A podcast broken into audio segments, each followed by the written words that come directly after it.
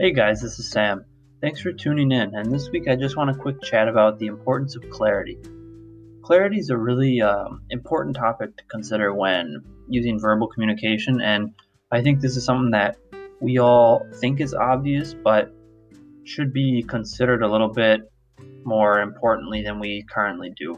Because having clarity is just kind of the impact of, you know, trying to make your points that you're trying to convey or what message you're trying to send as clear and concise as possible so that the other person really has a good understanding of what you're trying to convey to them.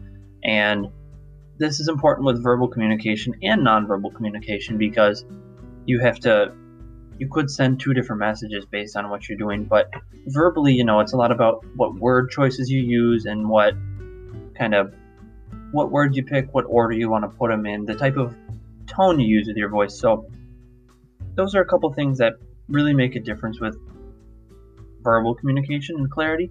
And by doing so and being focused on that, you're going to have a lot better time just telling people what you want, you know, what you're trying to get out of the conversation, and you're going to have a lot less miscommunications, people asking you questions, people asking you trying to clarify things. I think overall, it's just a really strong thing to kind of consider and focus on in our speaking. But overall, just thank you guys for tuning in again this week. I know it's quick, I know it's concise, but that's kind of the important part clarity. You wanted to convey your message, get it across, make people understand what you're trying to get. Thank you.